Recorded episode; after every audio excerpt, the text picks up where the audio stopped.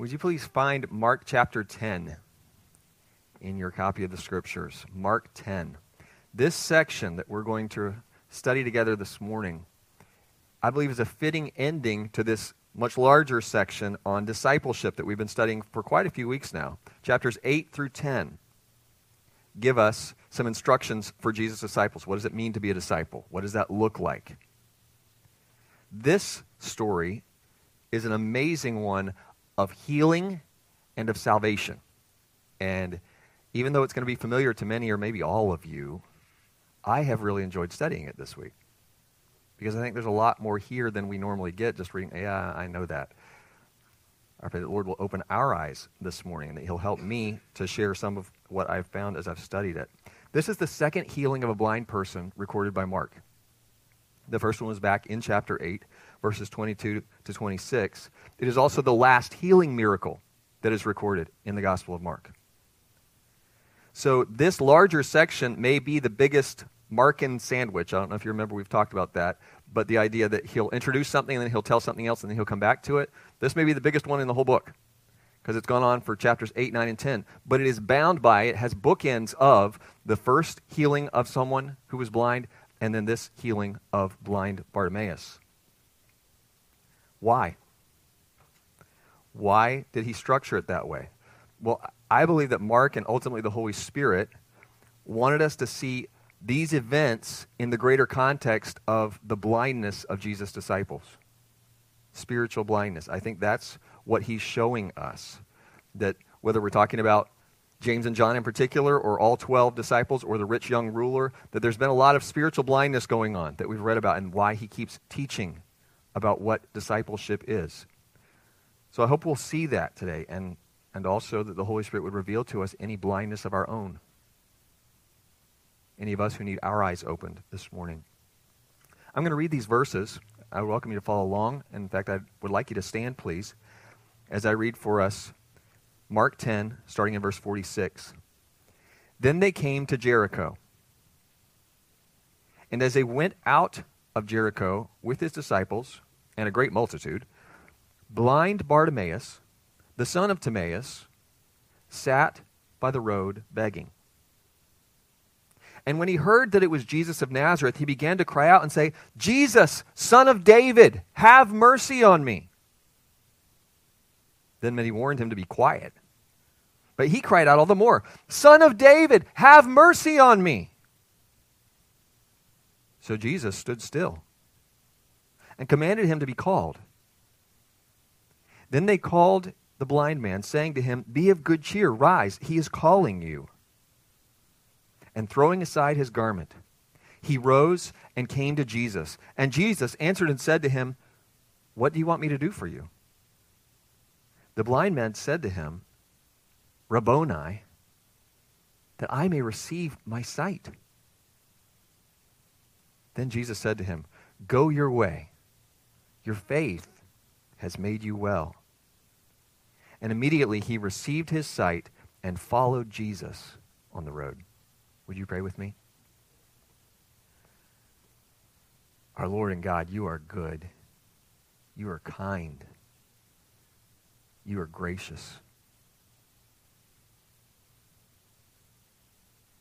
you who created the universe were willing to stop what you were doing and pay attention to a blind beggar. Oh Lord, would you pour life into this passage today? You have said that your word is living and powerful and sharp and piercing. And that's what I'm asking for this morning that your word would accomplish its purposes in our hearts.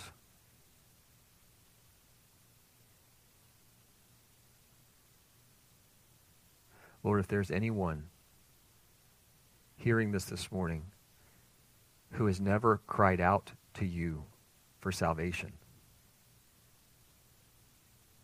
please, may this be the day. For any of us who are experiencing any form of spiritual blindness, Open our eyes, Lord, that we would see you. I ask for the help of your Holy Spirit that you would teach this passage this morning through me. In Jesus' name, amen. Thank you. You may be seated.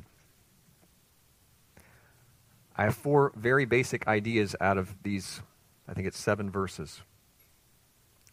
First main point Bartimaeus knew he was blind. That's verse 46. Number two, Bartimaeus believed Jesus was the Messiah, and that's in verses 47 and 48. Number three, Bartimaeus believed Jesus could and would help him. That's verses 47 to 50 when it overlaps with the second point. And then last, Bartimaeus followed Jesus. That's verse 52. And you'll see all of those again. And if you have trouble spelling Bartimaeus like I do, you can just call him Bart. That's okay. First point is that Bartimaeus knew he was blind. Now, you may be wondering, Bob, that's so obvious. He's called blind Bartimaeus. Why do we need to stop and talk about that he knew he was blind? Well, this passage is about more than physical blindness. This passage is about physical blindness and spiritual blindness.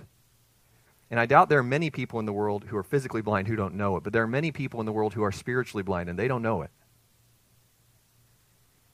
And I think it's worth mentioning that he was blind and he knew he was blind. Look at verse 46. Now they came to Jericho. As he went out of Jericho, speaking of Jesus, with his disciples and a great multitude, blind Bartimaeus, the son of Timaeus, sat by the road begging. Jericho is about 15 miles northeast of Jerusalem. It's about five miles from the Jordan River. If it sounds familiar, that's because you probably know the story from the Old Testament in which Joshua and the children of Israel marched around the walls of Jericho and they came down after seven days. This is that same city.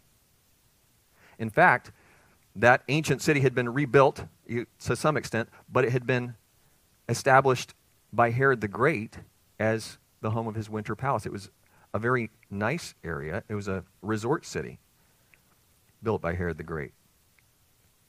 This is the only recorded visit of Jesus to Jericho. Now, he probably went to Jericho or went through Jericho multiple times because it was a main route. Anybody coming from the north would typically come through Jericho on the way to Jerusalem. It was a crossroads.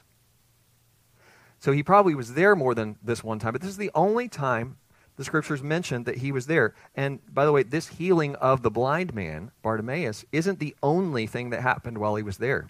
Because if we compare this to the other Gospels, Luke tells us about a man of short stature named Zacchaeus. That was Jericho. And as you study this, if you look online or look at different commentaries, you may run into some issues with this passage. Because Matthew tells us there were two blind men. And Luke tells us, instead of as he went out of Jericho, it says as he's coming into Jericho. So what do we do with this? People who are critics of the Bible will say, see, it's wrong. There are errors. So what are we going to do with that? I'm going to, for, for sake of time, I'm just going to read to you what the Bible Knowledge Commentary says about that. Matthew mentioned two blind men, and Luke placed the incident at Jesus' approach to Jericho instead of his exit. Probably two blind men were involved. But Mark and Luke focused on one, perhaps the more vocal or well known. Also, there were two Jerichos an old city, that would be the one where the walls came tumbling down, and a new city, the one that Herod the Great had built. And the healings could have occurred as the crowd was leaving old Israelite Jericho and coming into the new Herodian Jericho. So we know where we are. We're in Jericho. That's where the story is set. And he was going out of Jericho, according to Mark. And there's a blind man there, blind Bartimaeus. And as we looked at our scripture reading, we talked about this. Being able to give sight to the blind was something exclusive to the Messiah. As you look at the Old Testament, you will not find miracles. I, have enjoyed reading through Elijah and Elisha. That's where I am right now in the Old Testament.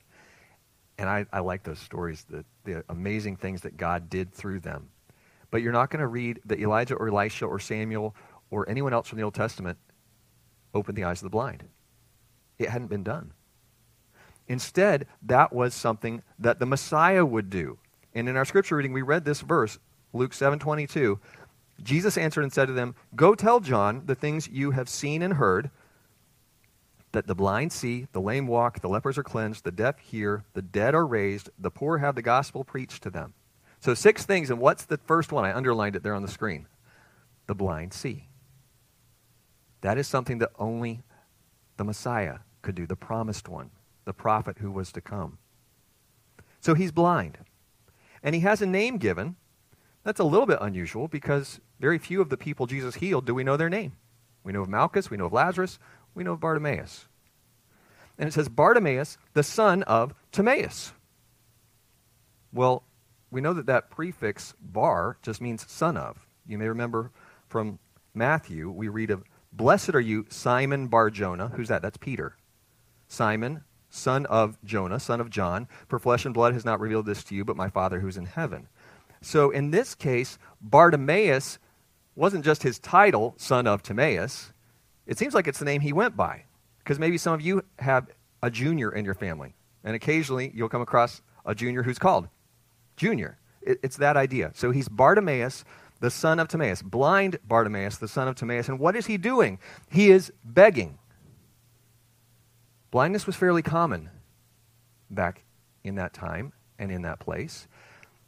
And those who were blind, since it was a largely agricultural society, most of them had to beg. They had no livelihood. In order to sustain themselves at all, they had to beg. And he, it's all about location, right? He picked a good location. Because what's going on? The Passover is coming. And many, many, many people are passing this way because I just told you that it's a crossroads. People who are coming from the north generally have to come through Jericho on their ascent to Jerusalem. So he situated himself in a good spot. There are many people who are coming for the Passover.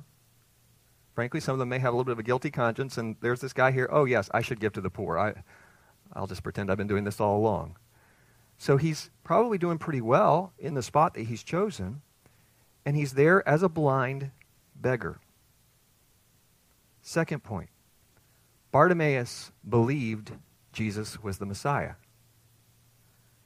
Verse 47 And when he heard that it was Jesus of Nazareth, first off, how did he know that? Somebody would have said it. Remember, he's blind. He's entirely dependent on what he can hear or feel. And perhaps he could tell there was a bigger swell in the crowd, or he heard commotion. And he may have asked somebody, What's going on? And somebody said, It's Jesus of Nazareth. He's coming through. And in that moment, he made a decision. His decision was it's now or never. Perhaps he had heard that Jesus healed, that he worked miracles. Perhaps he'd even heard that Jesus had healed someone who was blind. And what does he do? When he heard that it was Jesus of Nazareth, he began to cry out and say, Jesus, son of David, have mercy on me. And if y'all think I'm being too loud saying that, cry out here, I'm, I'm not doing it justice because it means scream or shriek. This word has been used five times previously in Mark's gospel, and it's been used by people who were demon possessed or the demons themselves who are crying out for fear that Jesus is going to do something with them. So this isn't just, Jesus, over here, Jesus, son of David, have mercy on me. He wants to be heard. He wants Jesus to help him. Now, he's calling him something on purpose. And what he's calling him is Son of David. Son of David is a messianic title. We're not going to go there, but if you want to write it down and look at it later, 2 Samuel 7 is what we commonly call the Davidic covenant. It's where God promised to David. What did David want to do? He wanted to build a house, a house for the Lord. And David said, uh, God said, David, it's good that that's in your heart. I don't, didn't ask you to do that, but here's what I'm going to do for you I'm going to establish your line. Someone from your descendants will always be king. That's the Messiah. That's Jesus. So he is declaring that Jesus of Nazareth is Jesus, the son of David. Jesus, Old Testament name Joshua, that's the Hebrew. Very common name at that time. There were many people boys, men, running around by the name Jesus or Joshua, Yeshua. But this one he believed was the son of David. This one is the Messiah. This is the promised one. This is the one we've been waiting for. Someone once asked Helen Keller, Isn't it terrible to be blind? And her response was, Better to be blind and see with your heart than to have two good eyes and see nothing. Because sight and vision are different things. Eyesight is amazing. It is a gift from God that somehow light can come in this eyeball and my brain can interpret it as something that I can see and remember.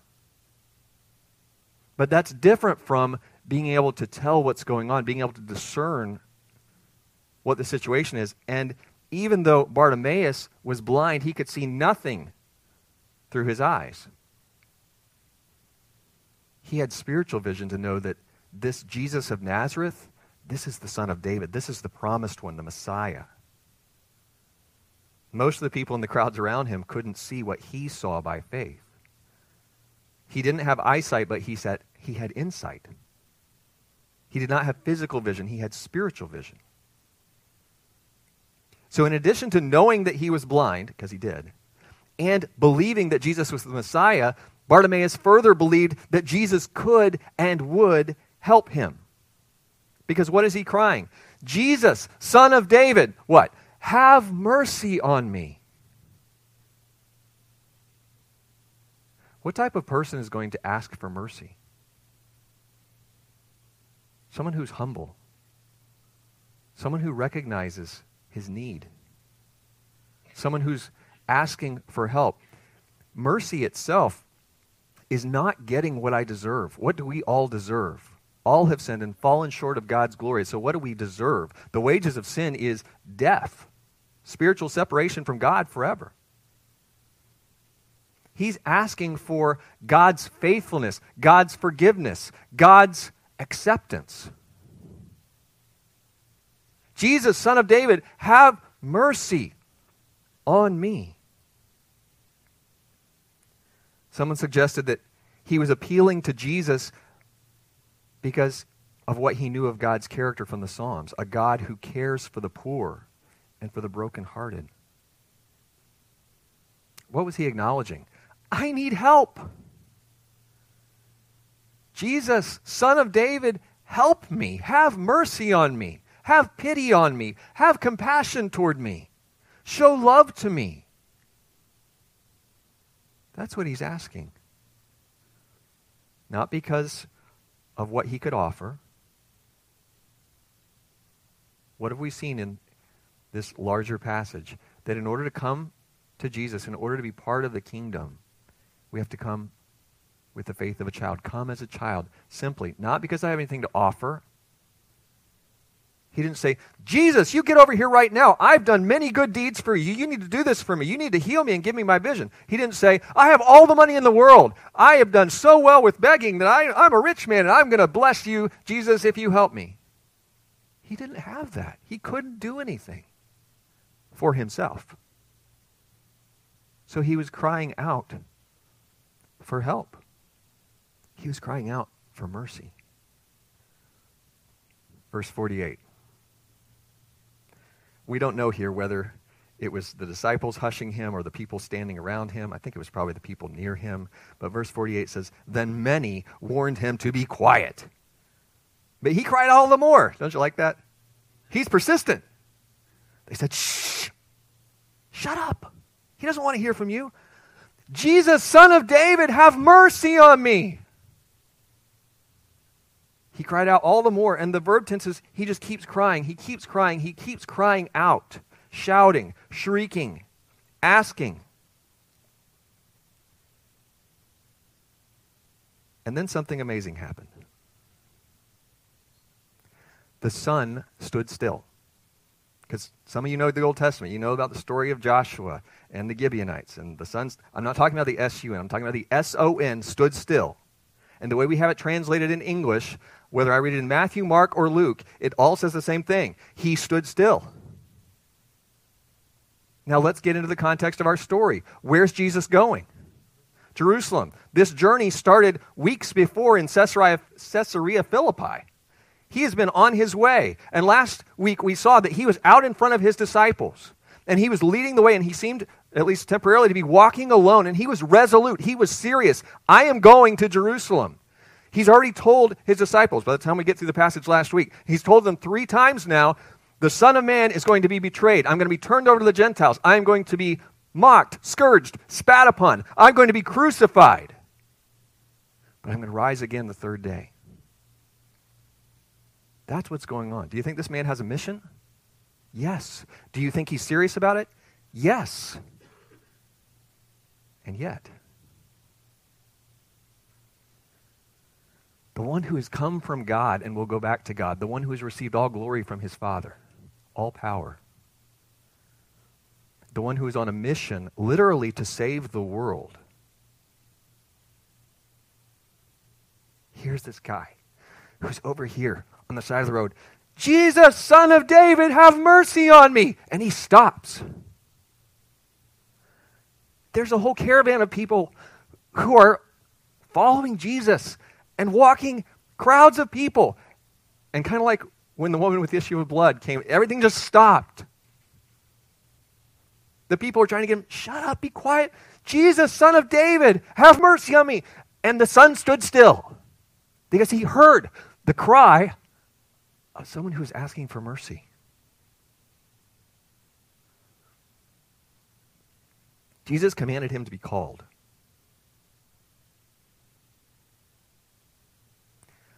Another reference to Jericho in the New Testament, if you read in Luke, a familiar story, the Good Samaritan. Where did that take place? On the road between Jericho and Jerusalem. Our Lord our Savior did not pass by on the other side. He stopped and he commanded this guy to be called. Bring him. I'm going to help him. So he commanded him to be called. Why? Do you remember what we read last week? Look back at it. I'm looking at verse 45. For even the Son of Man, that's Jesus, did not come to be served, but to serve and to give his life a ransom for many. In the midst of going to give his life a ransom for many, he is stopping to serve this one who has nothing to offer, this one everyone else would ignore. Because what was the mentality of the day? Think of the man who was born blind in John 9. Who sinned? This man or his parents? Somebody sinned. He has a disability. He's blind. Somebody must have sinned here. Who was it? That's their focus. And what is Jesus' focus? On this man and his life and his heart.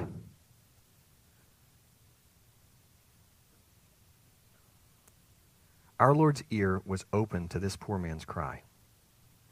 He heard it above all the crowd. Those of you who are parents, at least in my own experience, that newborn makes the slightest peep, and the mom who's been fast asleep, dead to the world, is all of a sudden awake. That's Jesus. And you know what's amazing? Is that there are hundreds and thousands and probably millions of people who are crying out to him at any moment, and he hears our cries for mercy. He hears them all simultaneously. What to us would be chaos. He hears through the noise our cries. And what does the crowd tell him? I'd love to know if it was the same people. I'd love to know if it was the same people because they were telling shh, be quiet. He doesn't want to hear from you. He doesn't want to help you. He doesn't have time for you.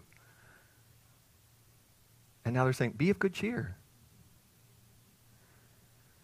The same people who were telling him to shut up are now telling him to cheer up and get up and come to Jesus. And somebody had to have led him. Who was that? Was it one of the disciples? Was it his friend? Was it his relative? I don't know. We're still in this third point, folks. Bartimaeus believed Jesus could and would help him.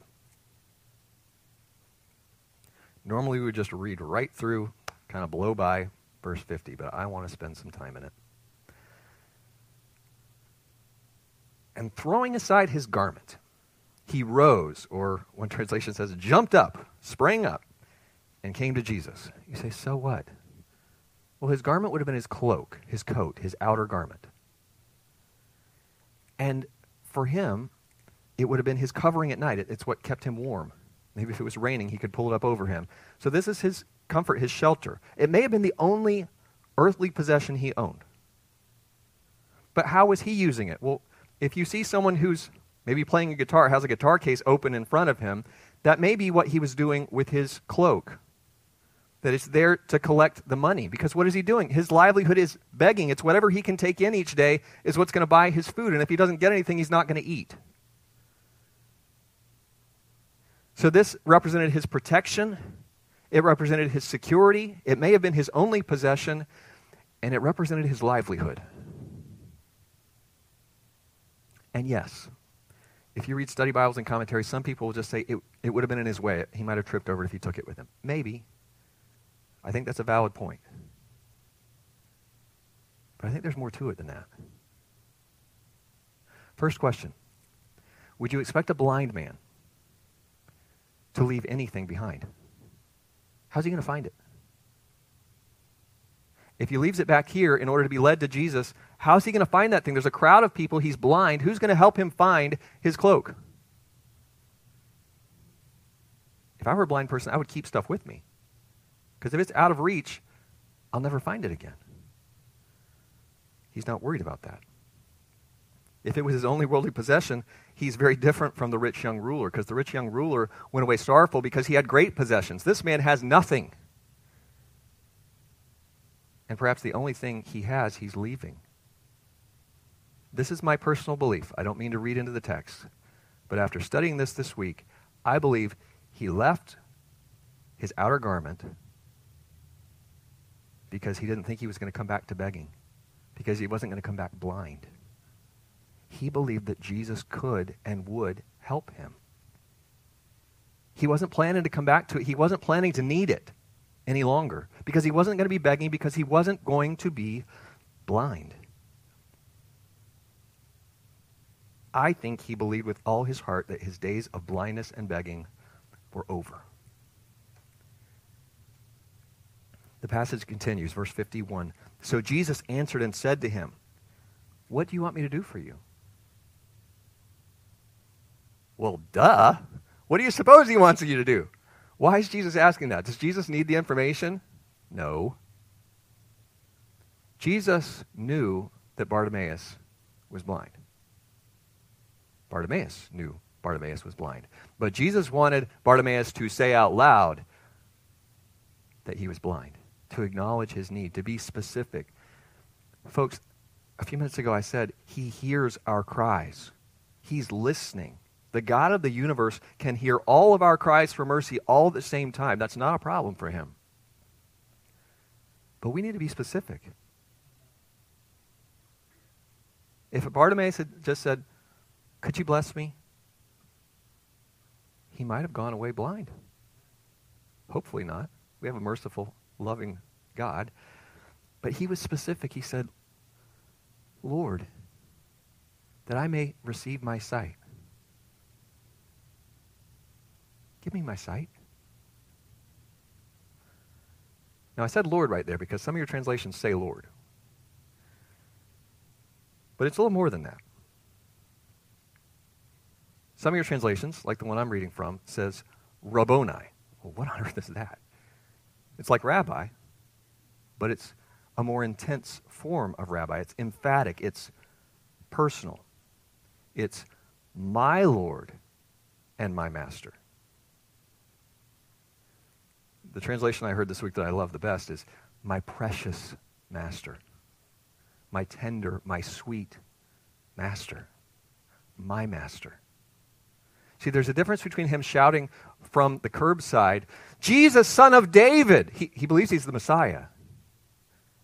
But knowing that Jesus is God is different from knowing that Jesus is my Savior.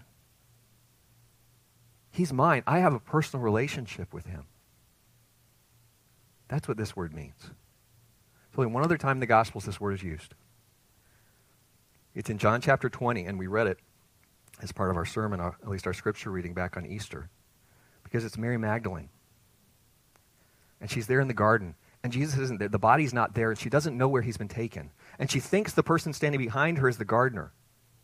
And she says, Tell me where you've taken him, that I may get him. I want to care for his body, to show respect, to, to do the burial rites. And what does he say to her? One word Mary. And she knows his voice. And she responds right then Rabboni, and grabs his feet. My Savior, my Lord, my Master, my teacher. That's this word. The guy hadn't even met Jesus until this moment. The guy had never seen Jesus. Had the eyes of faith. And with those, he calls him my Savior, my teacher, my master, that I may receive my sight. He believed Jesus could and would heal him, and Jesus did. Verse 52. Then Jesus said to him, Go your way.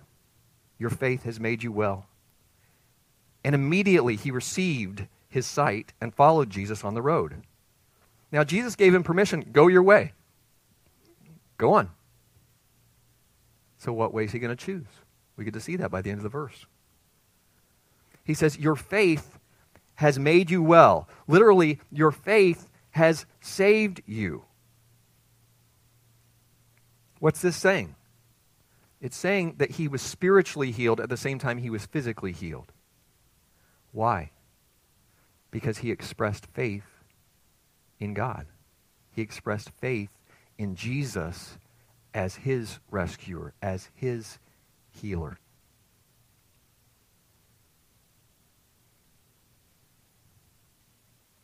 I appreciated what Daniel Akin put in his commentary. Jesus was not saying that the man had earned anything. Jesus isn't saying, way to go, good faith, I'm going to heal you because of that. That's not how it works. Here's how he put it Grace is the divine hand that extends healing. That's God's grace. Faith is the human hand that reaches out and receives it. And the object of our faith is crucial, it matters. It's not just having faith in my faith, it's not just having faith in the universe to do what it's going to do. It's having faith in a person, Jesus, who is the Messiah. And that's what this man had, and that's why I believe he was absolutely spiritually saved in addition to receiving his sight. He's getting physical and spiritual healing all at the same time. I think this verse from Psalm 34 really summarizes what we're seeing here. Psalm 34 6. This poor man cried out, and the Lord heard him and saved him out of all his troubles. What was this man's trouble? He was blind, he was a beggar. But much more importantly, he was a sinner like all of us. And he came to Jesus and said, Have mercy on me. Give me my sight. And immediately, there's Mark's favorite word, immediately he received his sight. Think of that. At the beginning of the sentence, he's blind. At the end of the sentence, he sees.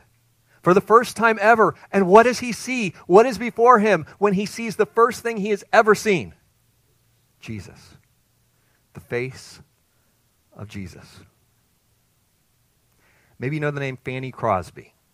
She's considered by many to be perhaps the greatest Christian hymn writer, certainly English hymns. She wrote over 8,500 of them. And you say, well, I don't know any of them. I think you do, particularly if you've grown up in, in church. We sang Blessed Assurance this morning. To God be the glory, rescue the perishing, praise Him, praise Him, Jesus our blessed Redeemer. Redeemed, how I love to proclaim it. Tell me the story of Jesus, my Savior first of all. Near the cross, pass me not, O gentle Savior, close to Thee. Hopefully you know one or two of those. Back in school, I had to learn all of them. She wrote many, many texts. But here's the thing she was blind. Here's another thing she wasn't born blind. She had some sort of cold, some sort of eye issue when she was six weeks old, and the country doctor who came, he was a substitute for the normal doctor, came and decided the best thing to do was to make a mustard plaster and put that on her eyes. And the heat of that burned her so badly that she never saw anything, didn't remember seeing anything. Never saw anything again. And obviously, if you're blind. I'm sure it comes up frequently about her disability. And as an adult, she once turned the question to somebody else Do you know that if at birth I had been able to make one request of my Creator, it would have been that I should have been born blind? What a crazy thing to say. What was she thinking? She said, Because when I get to heaven, the first face I will ever see is Jesus. The first face I will ever see is Jesus. That's what Bartimaeus got to see. The first person he ever saw, the first object he ever saw was the face of Jesus. We're almost at the end, and there's one last point here from verse 52.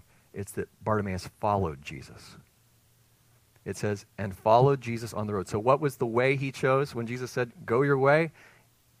He wanted to go Jesus' way. He wanted to follow. What does that really mean? He became a disciple, he was a follower of the king. So, the first sight he ever beheld was Jesus. And he followed the disciples on the way. So, I don't know. Again, I'm not trying to add to Scripture, but it's quite possible that as a follower of Jesus headed in Jerusalem for Passion Week, he saw Jesus crucified. He could have been one of the additional disciples in the upper room when Jesus appeared in their midst. Or any time in that 40 day period, he could have seen the risen Christ with his new eyesight. He became a follower of Jesus. And isn't that what this entire section has been about? What does it take to be a follower of Jesus? You have to come to him with childlike faith, with nothing of your own to offer. You have to be willing to give up all of the material possessions that entangle us. You have to know that persecution is coming because you're going to have so many blessings, he promised the disciples. Things that you give up for me, I will give you so much more, a hundredfold in this life and in the life to come, eternal fellowship with me. But there will be persecutions. That's what it's like to be a disciple. He said, Sign me up. I'm following you. I'm with you. Jesus, son of David. We don't know what happened to Bartimaeus. We have no biblical record. Church history, tradition, tells us that this man became a pillar of the church there in Jerusalem. I don't know. The fact that Mark included his name in his gospel, we think this was written perhaps to Rome. It was under the instruction of Peter that people either in Rome or Jerusalem or both would have known this person. Bartimaeus, the son of Timaeus, Jr. What have we said this morning? Bartimaeus knew he was blind. He believed that Jesus was the Messiah. He believed that Jesus could and would help him, and he chose to follow Jesus. So, if I could put all this together, what we've looked at in Mark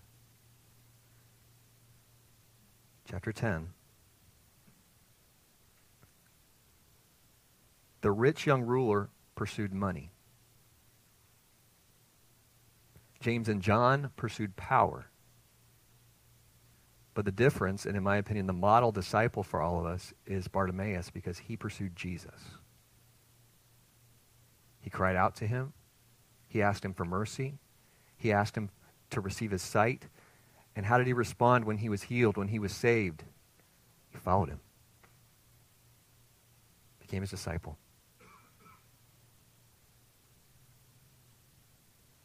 What about you this morning? Are you spiritually blind? Are you willing to cry out to Jesus, the one and only one who can save you, can give you spiritual sight, can give you eternal life?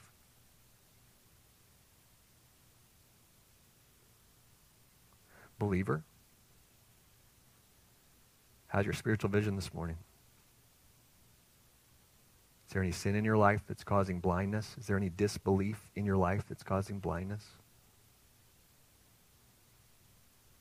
Would you bow your heads and close your eyes?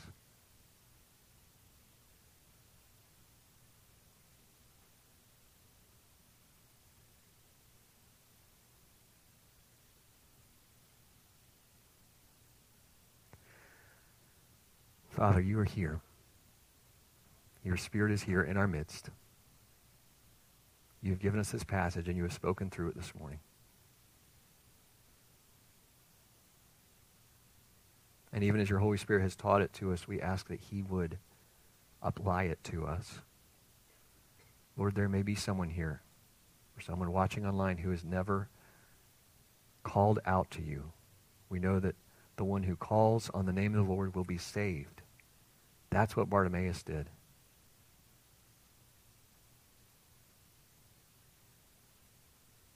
May anyone who has not done that do it this morning. Lord, we know that your disciples, the 12, were following with you. They had heard your teaching about your death and resurrection. They had heard your teaching on what it means to be a disciple. And yet, in many ways, they were still spiritually blind. Father, would you give us spiritual vision this morning?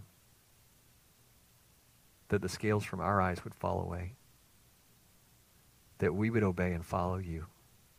In Jesus' name, amen.